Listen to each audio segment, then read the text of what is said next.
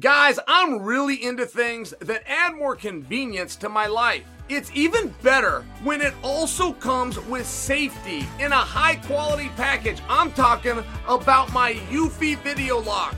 I'm still loving this thing. I love this thing so much that I'd like to invest in the company. I am so impressed with this product that I'm willing to back it. And if anyone out there knows how I can do it, please reach out. You got to check it out for yourself. I'll probably do a quick social post, but for now, just search Eufy Video Lock. Do it online. It's a 3 in 1 smart lock, 2K camera with an audio and doorbell. It's easy to install. It has fingerprint recognition, so I don't even have to remember a code. I can control it all in an app, which again, the convenience is such a big plus for me.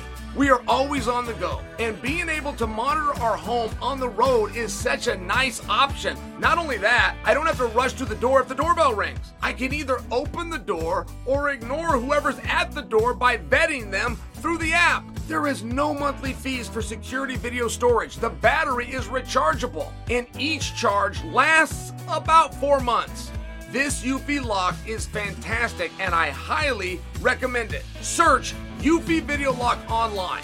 That's Eufy, E U F Y Video Lock, or visit eufyofficial.com backslash video lock to see how you can gain complete control of your front door. After years of fine print contracts and getting ripped off by overpriced wireless providers, if we've learned anything, guys, it's that there's always a catch. So when I heard that for a limited time, all Mint Mobile wireless plans are 15 bucks a month when you purchase a 3-month plan, I thought, what's the catch? But after talking to them, it all made sense. There isn't one. Mint Mobile's secret sauce is that they sell wireless service online. They cut out the cost of retail stores and pass those sweet savings directly on to you. I haven't skipped a beat using Mint Mobile services. I have a great service even when I'm traveling for over less than 70% of what I was paying before. Listen to Uncle Chael and say bye bye to your overpriced wireless plans, jaw dropping monthly bills, and unexpected overages. Mint Mobile is here to rescue you with premium wireless plans starting at 15 bucks a month. All plans come with high-speed data and unlimited talk and text delivered on the nation's largest 5G network. Use your own phone with any Mint Mobile plan and bring your phone number along with all your existing contacts. Ditch overpriced wireless with Mint Mobile's limited time deal and get 3 months of premium wireless service for 15 bucks a month.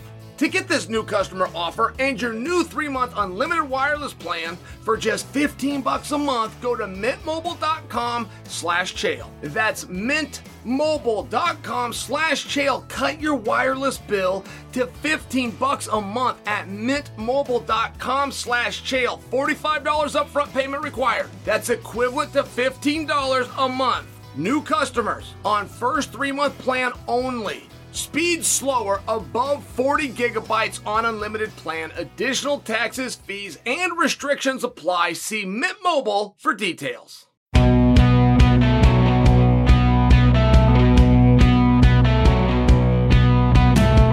What's happening, guys? Happy effing Friday. I'll explain that later. And thank you for joining another special episode of You're Welcome. The interim heavyweight title fight between Derrick Lewis and Ciryl Gane takes place tomorrow. And later in the show, I will give you my official prediction. Also, coming up today, the UFC has signed a teammate of Israel Adesanya's. Simone Biles made her return, and I've got an important question about Conor McGregor's injury. That's all later, but let's begin with some news that came out this week. Okay, so apparently Luke Rockhold was offered Sean Strickland. We were to- Dana told someone in the media this. I think it came out through a tweet. Luke Rockhold got asked about it, and he confirmed.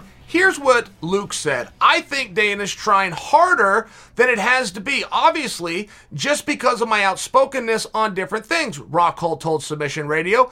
But this kid, Sean, has been offered to me, so they're trying to do something. I haven't heard any dates or anything like that, but that is something they're interested in. And yeah, let's do it. I mean, he doesn't help himself in any way, shape, or form with his style and his performance on the mic. They offered me Sean actually a while back, Rockhold said, and I wasn't interested just because he's a effing nobody and it wasn't the fight that I wanted. It didn't make any sense. No one knew of him and I didn't give two F's about him. And now it's like Dana's trying to piss me off with it. And now he's obviously been out there. He beat Uriah Hall. He looked decent and he's got a, a ranking. So there's something to work with now, I guess. They offered it to Uriah. Uriah chose Strickland instead of me. They offered the Chimaev fight. Obviously, that didn't come to be. I liked it. That was exciting. That kind of got me up. I don't know. This is what we have. And there were some other fights that kind of messed around with me. So this is seemingly going to happen. They've just got to get a good date and somebody that's a effing sexy and timely. I want a fight that's intriguing. I've done my thing. I've been champion of two different divisions. I've taken my time away. I've been through lots of surgeries. I want something that's going to get me fired up, and I don't want it to just keep following through. And they're like, hey, Sean Strickland. I'm like, who the F is Sean Strickland? What the F are you talking about? Is that going to make me a comeback? So I'm like, sure. You better give me something better than that and nothing that I'm going to come back for, and month after month. And it's just like they effing gave me a couple of other options, and then those two options fell through, and everyone's being a bitch about it. Every option. So here we go. This is it. All right, guys, I'm done. I can't read anymore. there is something about that response that is compelling, though. Look, nobody wants to fight Sean Strickland. That's the truth that nobody wants to talk about. Nobody wants to fight Luke Rockhold. That's another truth that nobody wants to talk about. Getting Luke Rockhold and Sean Strickland together, wonderful idea. I'm all in. How are you going to build a fight with Sean Strickland? I'm just asking you a question. How are you going to build a fight with Sean Strickland? You want to bring some attention to it. At the same time, the guy doesn't leave you a lot of room to tease him. There isn't a blueprint for how to beat Sean Strickland. He's looked pretty damn good. His record is pretty damn good. What do you do? I submit for you, Rockhold just did it. Just tell the truth on how you feel about it. He said I couldn't get up for it. I didn't know who the F this kid was. Okay, that's probably true. That is probably true. Sean was not known by anybody until a recent period of time, maybe even as early as a week ago when he fought Uriah Hall. I mean, it is one of those things. I shared my story with you guys. When I met Sean, he was 21 years old. He was 17 and 0. He was King of the King champion. I didn't believe it. I didn't think I didn't think a 21 year old could have 17 fights. I was wrong. But I would go in the category of people that just didn't know who and or what a Sean Strickland is. And imagine Rock Rockhold was to come out and deny this. That wouldn't have been good. Because plenty of people would and or are going to deny Sean Strickland, but they would have done the typical, oh, he isn't ranked high enough and people don't know who he is, and I think his style's boring. all the ways to get out of a fight. Rockhold dealt with it. Rockhold said, I'll fight him. Said I wanted to fight Chimaev. I got no problem with any of it. I don't know who he is. I don't like his style. Let's go out and fight. I'm just submitting for you. That's a good way to handle it. The truth will set you free. Not everything has to be a show. Not everything has to be a shtick. Not everything has to be a yo mama joke. Sometimes there's no jokes at all. I don't know who the guy was. Man, he looks pretty damn good. Saw what he did to Uriah. Let's see if he can do it to me. I'm on board for that fight. I think that Luke Rockhold's got a bad rap. I really have. Luke Rockhold's a former champion of the world. He matters. His words matter. His placement within the sport matters. Can he beat Sean Strickland? Well, there's only one way to find out. That's between the two of them. But I do appreciate Luke's efforts here. I look forward to hearing what Sean has to say. And if this fight gets made, I'm in. Luke Rockhold and Sean Strickland will fight in November at middleweight. The division ran by Israel Adesanya. And because you probably missed it, I want to take a moment to tell you about one of the UFC's newest members who is a teammate of Adesanya's at City Kickboxing. Kid named Blood Diamond just got signed with the UFC welterweight. Let me ask you a question. How many fights has he had? You're gonna guess, of course. You're gonna guess. I was asked this same question by my buddy Ryan. You wanna know what my response was? 11. Threw it out there, but okay, signed by the UFC, welterweight, 11 fights on the regional scene. Guys had three. The guys had three fights. So what does that tell us? He's good at something, right? He's good at something. There's only a couple of ways in with that few of fights. Fewest fights I've ever seen was BJ Penn, who debuted in the UFC. But that was also a different time and a different era. BJ Penn was also a world champion in Jiu Jitsu, which represented the first ever American to do it. So BJ had some paper behind him. He had some people vouching, but he debuted in the UFC. Cain Velasquez got to the UFC very quickly. I cannot recall how many fights, but that was a simple uh, fact of Javier Mendez told Dana White, no one will fight this guy. No one will give him a fight. Dana's in a position where Dana can get him fights, did him a favor, and got him in. Blood Diamond we're going to call him Blood Diamond, right? We won't ever forget that name. This kid from Africa. He's a world champion at something. I'm going to guess kickboxing. Oh, why am I guessing kickboxing? I left out one of the most important parts of the story. He's from City Kickboxing. That's Volkanovski's gym. That's Dan Hooker's gym. That's Izzy Adesanya's gym. Okay, so they've got a level of clout. City Kickboxing has, just that I know of, just that I know, I haven't looked this up, that I know of, seven guys in the UFC. Blood Diamond is number eight. That's it I know of. I think they're closer to 11. They had a card to one time with four guys on it. Now, somebody over there is doing a damn good job. And I don't know who's managing those guys. I know Eugene Bareman trains them. But I don't know that he manages them or even that they all have the same manager. But there is a tie in, which is City Kickboxing, which is Eugene Bareman, which is the teammates that appear to be helping one another. I love it. I love it.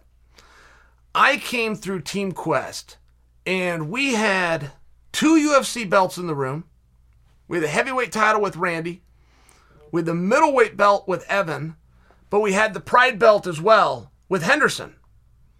In front of all of that, Matt Lindland was ranked number one in the world. He wasn't the champion, but he was ranked number one. Okay. I only share that with you because I remember at Team Quest, in as good of a position as we were in, we didn't have one guy in the UFC. We didn't have one guy in Pride. And it was a very hard spot to be in, being one of the guys that was aspiring. You're looking around, you're doing your part and helping everyone out. And you're waiting for that phone call to be made on your behalf. And it was just a tough spot. I don't resent anybody, but I do resent that time period that I was waiting for somebody else to make that phone call for me. I look at city kickboxing, it's just the opposite. One guy gets up in the loft, he throws the ladder down so other guys can climb up. Maybe it's Eugene Bareman working the phone. Maybe it's the manager that over somebody gets credit here. That's a real team. That's what a real team does. You help somebody else to get there. You leave the ladder down so somebody else can climb up. I just look at it and go. And I had to have that talk one time. You guys remember the late great, but Robert Follis. And Robert was our head coach, fantastic coach, but he was trying to get into managing, right? I remember talking to him one day and saying, Coach, we're the only gym in the world. This was at Team Quest. We were sitting on the mats. I said, Coach, we're the only gym in the world that has a world title in a major organization and has nobody else signed. Certainly, you can get a hold of Dana certainly you've got a favor somewhere. How come it isn't being used to get guys signed? I wasn't complaining. I said it just in this tone. And Robert said, Well, I, I suppose you want that one guy to be you. And I said, Coach, it would help morale around here if it was anyone. If anyone got signed. Because then we would at least have opportunity that that guy could be then owed a favor and get somebody. I was just trying to share my point, and it went on very deaf ears. Went on very deaf ears. He was a little surprised that I was even asking. I was surprised that we were the only organization, only gym in the world that had nobody signed to an organization we had the belts in, right? Pride. UFC was just one of these things. Observation. So when I see City Kickboxing getting through, and I'll tell you how my story ended, I never got that phone call made. I went to practice every single day hoping that call would be made. It never got made. And I finally got Joe Silva's email address. It was real easy too. It was Jay Silva, right? I, sh- I should have guessed it, but I did it. Sent him an email. He didn't know me, never met. I sent him an email, and that night I had a UFC contract. So when I when I say that sometimes you have to be the one to make the phone call. I've, I've spoken to young fighters before. I said, chill, here's what I've done. I, I went through Abu Dhabi and I was an All American and I, I've had three fights on the regional scene. I'm just waiting for that call to come. Make sure you understand because that's awesome and we've all been there, but just make sure you understand that that's an expression. Waiting for that call to come is an expression. Do not take that literal. Go get that resume that you think's beautiful and make the call. And you generally are going to have to have a favor. I mean, you're going to you're going to have to know somebody to get that phone call answered and or returned. That's okay. And I will tell you, as soon as I got in the UFC, the very first thing I did is I got another guy in the UFC. I did I did not want to be in the same spot. That it wasn't just me, it was all of my teammates. We had one of the biggest gyms in the world. We were ranked number one. Somebody did a world ranking, how official that is, but only one guy did it. And for three years in a row, Team Quest was number one. And there's only a small handful of gyms. So when I tell you how big we were, it was one of those things. I never, I'm not doing that. I'm not getting somewhere and not bringing a teammate with me. So as I look at city kickboxing, and I look at the fact that you got a welterweight that's only had three fights, so world champion in something, and I'm guessing kickboxing, and quite frankly, and don't try to throw Adesanya in my face, and don't try to throw Maurice Smith in my face. I'm aware it happens, but you guys are also aware that for a world champion kickboxer to come MMA and do well is not common. It's not common. For a guy from city kickboxing to come over to MMA and do fantastic seems to be the norm. So that's the deal with the UFC's newest guy. But I want to shift gears and I want to ask you a question about some guys who have been with the UFC for a while. Guys, this is a short term question, right? In the big picture, I'm well aware that this will work itself out. But if we look at it in the very short term, right now, right here, why should Conor and Weidman come back? And there's got to be an answer. And you need to support the idea even if you don't like it because those guys are in a different process they're in a rehab process. They're in a rehabilitation process, which takes motivation as well. The physical therapy and all the stuff that goes into that, the tricks that I would imagine it plays on your mind. I mean, it needs some uh, support. But why are they coming back? And what is it they're coming back to? It's a very interesting question. I mean, they both have this injury, and they're both fighters. They're both tough guys and they both aspire, and neither one of them wants to go down. But it, it does at some point become the same problem that every gambler and every alcoholic has to face. One more drink. It's my last one. One more pull of the slot. Just one more. It's my last one. It ends up that same thing in fighting. And why would the result change? Like, what got better? Particularly if you're out and injured, you're not in the gym, you're not growing, you're not switching workout partners, you're not switching regimens or teammates, which generally doesn't work anyway, but it's at least a lie that you can tell yourself, right? I, I, did, I did this. I know what I'm talking about. I did it. I'm just sharing with you what what are we doing? And then particularly let's let's take Conor. Right? If Weidman comes back, Weidman was one of the guys when he left, very meaningful, tougher than hell.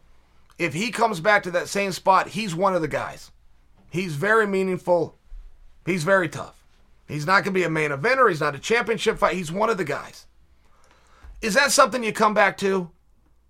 I mean, is that something that you really want to come back to to be one of the guys? I'm asking a question, by the way. I'm not passing judgment here. I'm just looking at it and going, okay, but if you do come back, and we know for sure you can't have gotten better, you can't get better by sitting at home doing rehab, right? I mean, you, you, you see my point. So if the result isn't going to change, how many more do we need?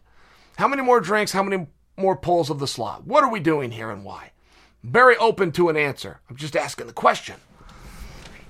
Conor's is a little bit more complicated. Why Conor is a master of building a fight, at least for today, there's only one form, which is Poirier. If Poirier beats Oliveira when Conor comes back, when Conor would have to fight for a world championship, which is ridiculous. So what do you do? You just have a little bit fun now, you rehab the whole thing, and then you steer the ship a little bit later. You steer it back to Nate Diaz, or you manufacture conflict with somebody else, or you have one to get back as a way of qualifying, and then you get to fight Dustin for the championship if Dustin won, or Dustin loses to Poirier. Now all of a sudden he's on a loss, and now he can fight Conor again for the fourth time. It just gets weird. The whole thing gets very strange because it's tough to answer the question why? I want there to be an answer. I want there to be an outlook. I want there to be something positive. But if you're just coming back to be one of the guys and or attempt to remedy a situation, right, they're, they're in two opposite spots. But you're left with the same question of what is this for and how many more times are we going to do it? And is it just, hey, look, if we bring you back and everything goes great and you get a win, are you out? Do you promise you're leaving? There's, there's just a one back. You proved you could beat this energy. You proved it could come back. It'll be a real positive story, but you exit stage left. Or what do we have to do? Do I got to bring you back one time, let you get beaten, then I got to cut you? I got to talk to you in a back room, tell you to stop it? I mean, what is the deal here? How many more times are we going to go out there and try to punch somebody and try not to get punched by them back, right? It's, it's one of those things. And those guys are true fighters. I'm not passing judgment. I respect the hell out of them. Those guys are true fight. They get up when it's hard. They answer the bell when they're down. I don't know if there's a better example of two fighters than what Weidman and, and Conor are going through right now. But after they climb that mountain, we still have to answer the question who are you going to fight and why? And for how many more times? It's a tough spot. Everybody gets brought into that. Coach Kavanagh waited on that with Conor. I want to say it was after the Floyd fight, before Conor even came back to MMA. Coach Kavanagh said, Before I train him, I need to know why we're here. I to know what this is about. Is this about a world championship? Is this about just making a little bit of splash? Is this about having some fun? What is this for? He said, I won't train him until I get that answer. Now, they didn't share with the rest of the world how that conversation went or if Coach Kavanagh got his answer, but I trust that he did. But that was a, redul- a, a responsible adult move by Coach Kavanagh to even bring that to attention. I'm attempting to do the same thing, and in some part, it's none of my business. But the other part, I am a fan. I do observe it. I do have a level of knowledge because of my experience and time within the sport. As I do look at that situation, what are we doing here? What are we doing here? Because it will be one hell of a comeback story to rehab, fix that, and get on with it. But if it's about a cash grab or you're, you're attempting to return to a main card or an opening fight, or if Conor's attempting to return against Poirier, who's one win away from being the champion, like things start to get a little bit weird. And it's just a conversation. This isn't resolved. I don't uh, attempt to resolve it. I wish very much uh, those guys the best of luck. Very much. The question is going to have to be answered eventually, either way. Either way, at some point, you're going to have to say, This is my last walk. So, how many more drinks, or how many more pulls, or how many, any level of addiction? They're addicted to the sport. But it's still a problem that you have to deal with sooner or later.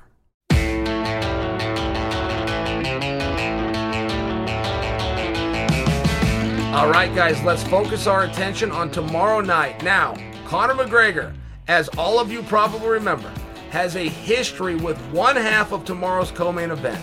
I promised you guys a breakdown of UFC 265 on Wednesday, so allow me to talk about the co main event, the main event, and then after that, I'll tell you a story.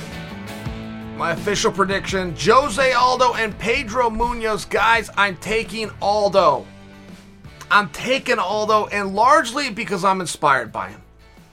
Jose Aldo, like numbers don't lie, and for me to tell you numbers on Jose Aldo would almost be impossible to do. I don't know how old he is.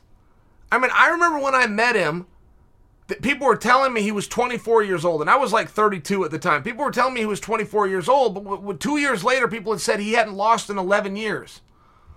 So did that mean they started his record like 15? He started fighting at 15. I remember the night that Conor beat him. It was 11 years. Jose hadn't lost in 11 years. I'm going, well, he's got to be he's got to be 30 then. But he's not or wasn't. He's still a young guy. I respect his commitment to the sport. Again, let's let's just go back to, to when I met him. And when I met him, there was absolutely no conversation. I got put in a holding area and the Brazilians hated me back then, and Jose gets put in the same area. So it's just he and I. So I tried to do the, you know, we're going to be standing there looking at each other until we get pulled out for this press conference. So I went over to say hello, and he smiled and he was friendly, but there was absolutely no English, and we didn't have much of a back and forth, and that was the end of it. but he was also at 145 pounds. And way back then, he was talking about this could be my last fight. You know how guys do that? When guys are on top and then they try to dingle this in front of us like anyone's going to care if, if you leave the sport. But they all go through that phase. This could be my last fight. Just a way to get people to beg him to come in. But he was working that gimmick back then. Okay, great. Fast forward, he, he runs into Conor, he loses. That made him so hungry after he lost to Conor, I appreciated what he had done before that. I appreciated the skills. I was in the WEC. I mean, I watched the flying knees and guys falling down and getting knocked out. To watch the hunger that hit after he lost to Conor, and then later in life to drop from 145 to 135, he saw that as his greatest path back to a championship. Either way, he had to change his physiology, he had to change his lifestyle the calories he consumes versus the workouts he does to burn the calories, how much he has to sleep, where he's going. I mean, he really made this new commitment to MMA. And he'd already done everything that you could do. That record's not going to be beaten. World champion of WEC and the UFC, 11 years undefeated, one of the biggest pay per views in history. Like, he's got numbers that aren't likely to be beaten. But he got hungry. He got hungry again. He drops down to 135. He looks pretty damn good. One of the first thing that happens when a fighter slows down is just that. That's a literal statement. The fighter will slow down. And it's very obvious to us, the viewer. We see it almost two years before the fighter sees it. We see it at home. This is a shot fighter. He doesn't have it, but he takes about another two years, three or four more fights. Okay. I'm not seeing it with Aldo. I don't see him one bit slower. At 135 pounds, I have seen him taking more shots, but I submit for you that's not because he's slower, that's because 135 is a little bit faster. The other side of that coin that in large part evens out is he's able to take more shots at 135. He can absorb them, even though they're quicker to get there, they're not the same power. And I think that all those combinations are every bit as good. The way he'll throw a two and he'll dig that three right to your liver and come with an outside leg kick, it's as good as any combination in MMA. And you're guaranteed that combination at least one time in every Jose Aldo fight. It's worth tuning in just to watch him falling to the right as he digs that liver shot and comes back with the kick when you see Pedro Munhoz. Pedro, in many ways, represents the new Jose Aldo. And these guys' body types are very different. But I don't think that Pedro is as fast as Jose, let alone meaningfully faster. I understand that he's longer. I understand he can stay outside. Pedro Munhoz is tough as an old leather boot. I don't doubt that at all. But history says Pedro Munhoz is going to beat Jose Aldo. History says the younger guy is going to beat the old guard. I'm just here to submit for you. I don't think that old dog is ready to let go of that bone yet. I'm seeing in many ways the opposite. I'm seeing a hungrier and more motivated Jose Aldo now than I used to see when he was the champion. When I met him and he was a 145 pounder going to press conferences talking about, I'm looking for a way out of the sport. It's very relevant your mindset coming in. It's very relevant if you can back a guy down ahead of time. Jose Aldo has never been a master of that. He's never been a master of going to a press conference, making sure the other guy understands full well what he's getting into and getting him scared before the fight happens. He's not a master. But he's also not a guy to wilt at a press conference. He's not a guy to read who the favorite is. He's not a guy to buy into the idea that Pedro Munhoz is younger. He's not a guy that's going to look at it the way I just presented and say, well, history says. Each fight's its own fight. He's going to get to the target. It's going to be a long night. He's got no problem going 15 minutes hard right? When I talked about those 11 years that Jose Aldo was undefeated, nine of those years were in championship fights. They were five round contests. And while not very many people went there, he was prepared to go there. So 15 minutes, it's a very light atmosphere. So I suggest for you, Jose Aldo's approach is going to be meaningful. Jose in a co-main event in a feature spot on pay-per-view, sold out arena, old hat. Does that help him get a 10 versus a 9 with the must system? Should it go uh, to the judge? I, I get it. There's a lot of fighting to be done here. I just think if you sold your stock, I'm taking Jose Aldo. That's my pick. But I also would submit for you if you sold your Jose Aldo stock, just because there was a couple of bumpy times, I think you bailed a little early. All right, my official prediction Derrick Lewis versus Ciryl Gane. I'm going Derrick Lewis, guys. I'm putting the curse, I'm putting the hex on the Black Beast, but you got to hear me out. I am well aware who the better fighter is. The better fighter is Ciryl Gane. I'm also well aware where this fight is going to take place, which is a stand up battle. So now Derrick Lewis, who is a street fighter with some major power, pretty polished street fighter, but we can agree he's a brawler, is going to be in there with a professional stand up fighter. How do you possibly take Surreal? Or how do you possibly take Lewis? Okay. Hear me out. It's a power issue. It's a power issue. We have seen a number of kickboxers come over to MMA and they do not do well. I could count on one hand the ones who have succeeded, right? I could go back to Maurice Smith. I, I'm going to throw Marco Ruas in there because he had a stand up background, all the way to Adesanya. I mean, you there's not a whole lot. I could also name the ones who came over and fell flat on their face.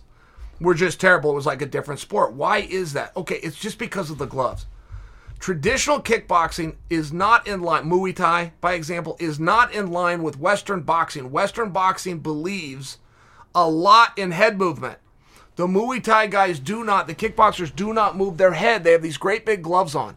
They will literally, one of the top defenses that you will see in glory or in kickboxing is they'll put their chin down and hold their hands up just like this, like a child. It's called a shield. And quite frankly, it works really well. It works really well. Somebody's coming at you, you bury your chin just in case something comes from the side. You hold your gloves up and you wait until they're done. You let all the punches and kicks come off of the gloves, come off of your shin. In MMA, you have to have that Western boxing. You have to have head movement so you don't get hit. It's one of the reasons when the kickboxers come over to MMA, not only do they lose, they get knocked out. Unless you have somebody, and I'll use Adesanya just because he's the most recent example of success. He has massive head movement. He respects power. He respects the name of the game. Clayton Hires 101. I touch you and you don't touch me. That's the game that we're playing here. Okay. Now, Ciryl is pretty damn good at managing space. Ciryl does some things very, very well. Derrick is going to have to make this ugly. And you can always beat a guy better than you. If you brawl a boxer, you can beat him. But the boxer's playing the same game in reverse, right? You box a brawler and you brawl a boxer. Derrick Lewis is a brawler. He's going to have to have power. I don't think that Derrick Lewis is going to find takedowns. He doesn't have great takedowns between the two, he's the better wrestler. He doesn't have great takedowns, but if he can threaten them, if he can offer, if he can get to the clinch, if he can change elevation, if he can make this ugly, he has to understand range.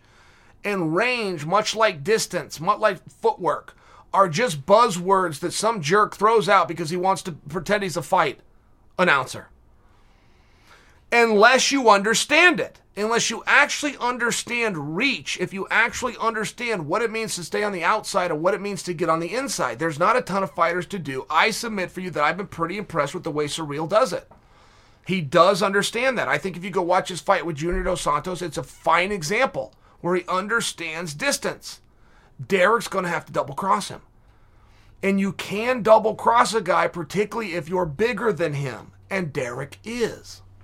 Now, this is a stretch. If I could have one of their skills, Derrick Lewis or Ciryl Gane, I just I gotta have one of their skills. I take Ciryl's, no question. I don't think that they're very comparable in terms of skill. But you have some intangibles that lean towards Lewis. He's very explosive. He is much bigger. He is a straight up brawler, which means you don't know what's going to come. He's also really hard to hurt. Tell me the last time you saw Derrick Lewis get knocked down. Tell me the last time you saw Derrick Lewis get hurt even if Ciryl's landing those leg kicks on those tree trunks that, that Derrick's got, he can absorb a, th- a few. I am counting on Derrick to break the range gap. I'm counting on Derrick to make it ugly. I'm counting on Derrick to threaten a takedown. I'm counting on Derrick to be invigorated by the hometown crowd some stretches by me, right? There's a reason I don't get very many of my predictions right, okay? I'm taking some liberties, I'm taking some stretches. I'm also taking the Black Beast Derrick Lewis.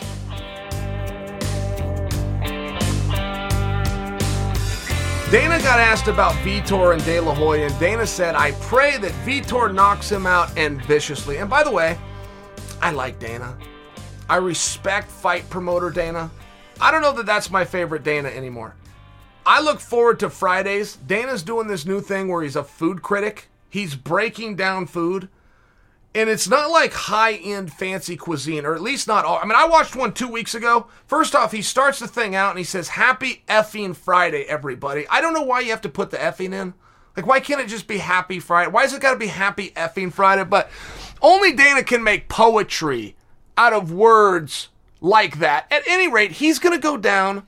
He generally does it right there in the UFC. The chef makes something and they do the camera on it. Dana takes a bite. Uh, the whole thing's fun. It's just it's just fun. It's a nice escape, by the way, to not always have to be talking about the punches and the kicks. He's really good at doing it. But the one that I'm referring to, a couple Fridays ago, a couple effing Fridays ago, he leaves campus and he goes down to some shop and they make a burrito out of cotton candy. So they've got like a rainbow colored cotton candy. It's got like three or four rainbows in it. They roll it smooth.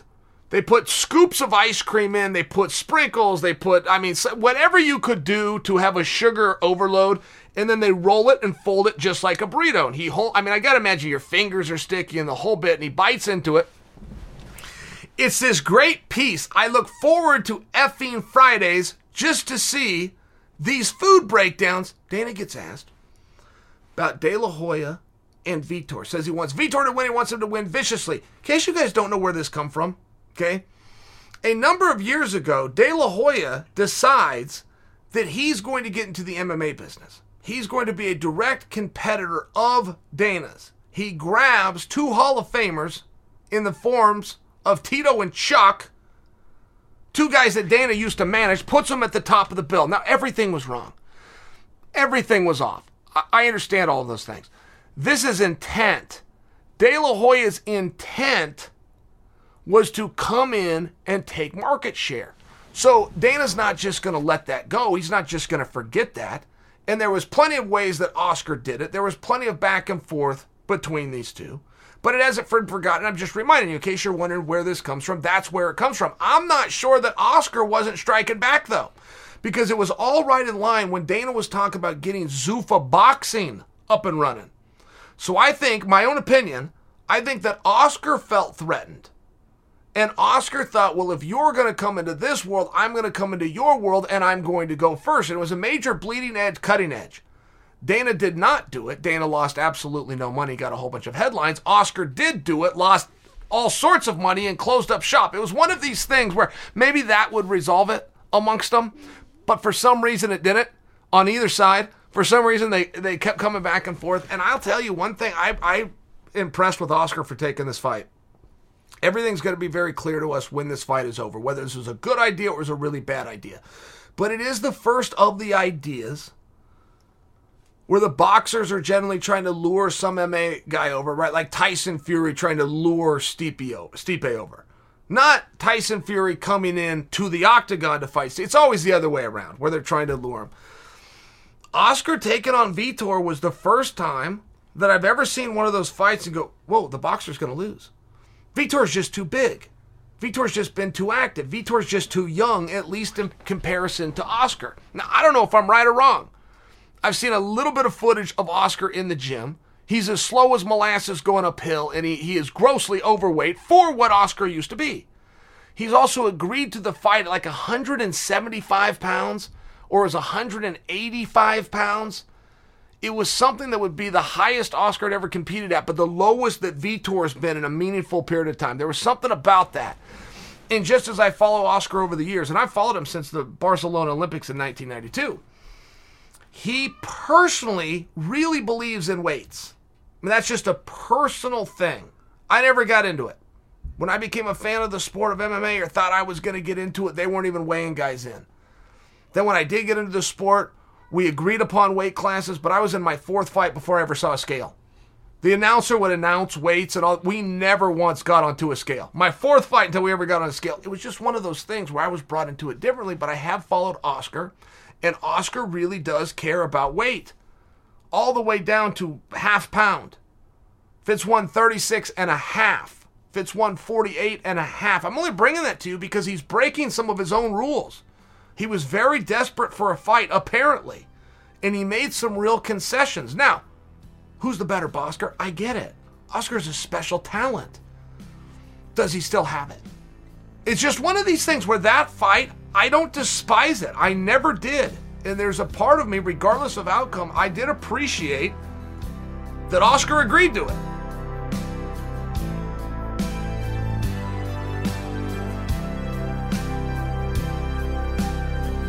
On last Friday's episode, I talked about Simone Biles' decision to remove herself from the team event in Tokyo. And to close out today's show, I'd like to add more context to that and tell you guys what I think of her return this week. Simone Biles comes back, gets a bronze medal. You know, I gotta tell you, I, I never felt totally comfortable speaking about Simone. Because of the code, you don't ever kick somebody when they're down. It's just one of those things. You give them a hand up. Now, once they're back on top, they're back to being fair game. Simone pulls out. She felt some pressure. She leaves her team. She quits on the team. That happened. She works out whatever she works out in conjunction with USA Gymnastics putting out completely false statements. I mean, USA, we're monitoring her. We're going to continue to monitor her daily. You're not doing a goddamn thing. She'll tell you whether she's going to compete or not, the same as she did the first time when she said she was going to compete. You bought her an airlines ticket. She said, I'm not going to compete, and you pulled her on the sidelines.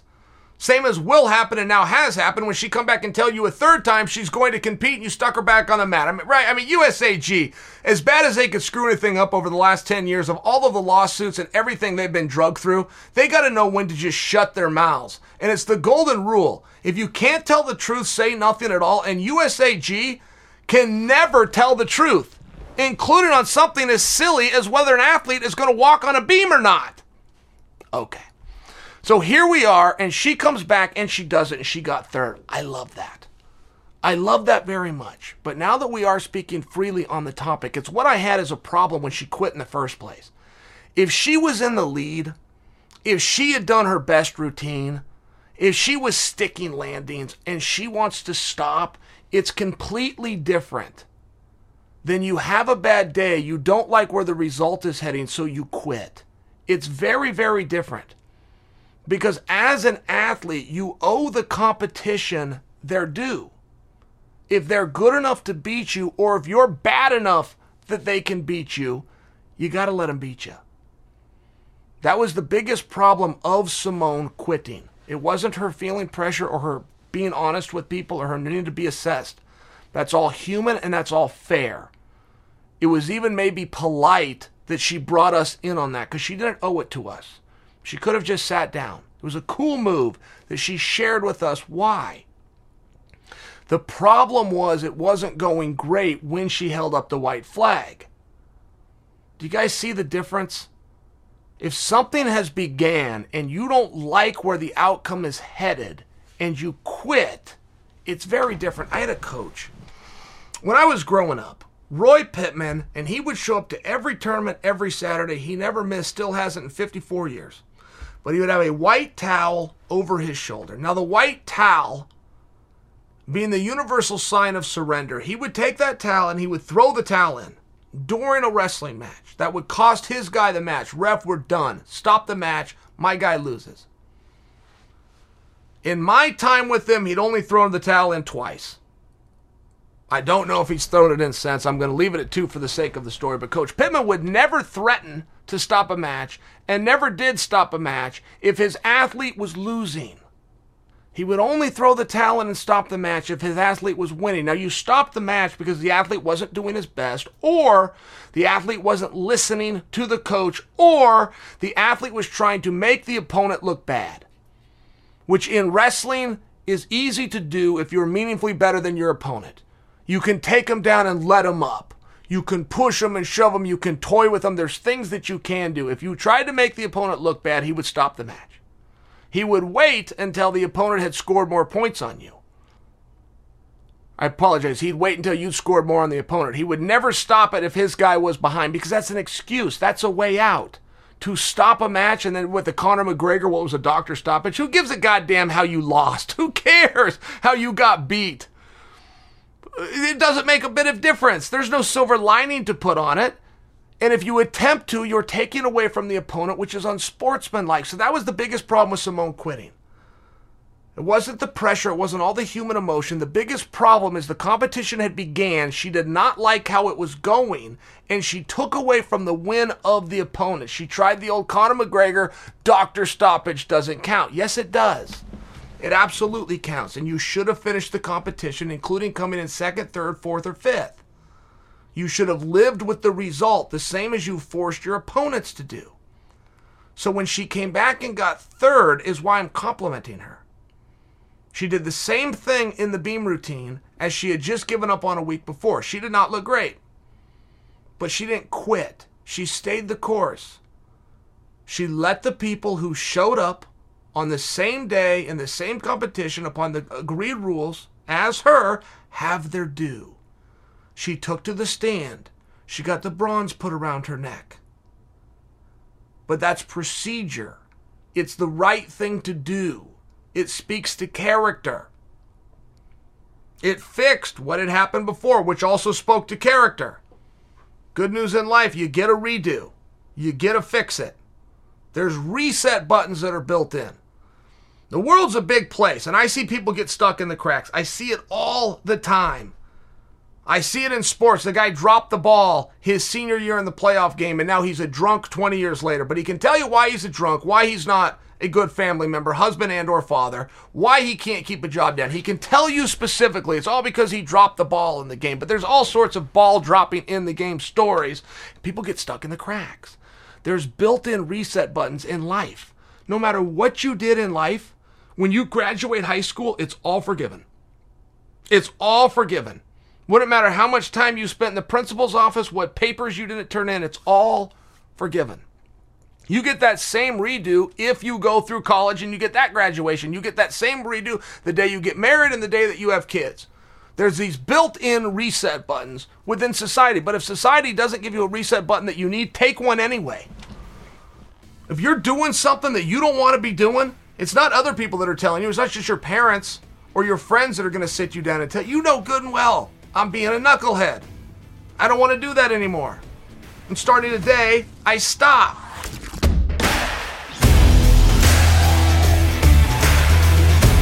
All right, guys, that's it for today's episode. I hope you enjoyed it. And I hope that you get to sit down Saturday night and watch what should be an exciting fight. I'm off to Houston, but I promise I'll be back here next Wednesday to talk about UFC 265. Until then, I'm Chael Sonnen, and you are welcome.